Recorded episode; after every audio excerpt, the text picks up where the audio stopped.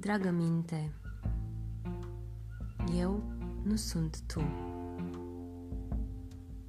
Te pot observa, îți pot observa mișcarea, inclusiv acum, când ascultăm împreună această voce. Dar eu nu sunt tu. Dragă minte, eu sunt mult mai mult. Eu sunt conștiința care îți observă mișcarea. În același timp, pot spune că faci parte din mine, în sensul că eu sunt ceva mai profund sau mai profundă decât tine. Ca să vezi ceva, trebuie să stai în spatele lucrului respectiv, nu-i așa? Spre exemplu, în trafic, dacă nu te uiți în oglinzile retrovizoare, vezi mașinile din față. Iar cele din spatele tău te văd pe tine. Așa și eu, sunt un pic mai în spatele tău. Pentru că îți pot observa activitatea. Dragă minte, atunci când gândurile te poartă departe.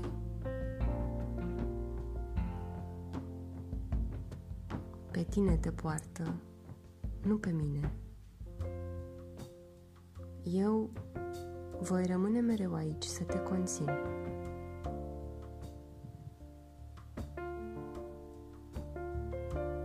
Mi-ar plăcea să comunicăm mai des să pot să te observ mai des. Pentru că altfel, ca într-o oglindă, mă pot identifica cu tine. Și nu-mi face întotdeauna bine. Pentru că gândurile tale, în 80% din cazuri, pur și simplu nu mă înveselesc. Sunt gânduri mai degrabă negative, dacă e să folosim acest cuvânt, deși nu sunt un mare fan. Aș prefera, prin urmare, să avem o relație de prietenie. Să-mi amintesc din când în când că eu nu sunt tu și tu nu ești eu. Că atunci când tu îmi spui, ai grijă, e un pericol, eu să pot să nu mă sperii, ci să observ și să te liniștesc pe tine, dacă pot. Dacă nu eu, atunci cine să te liniștească?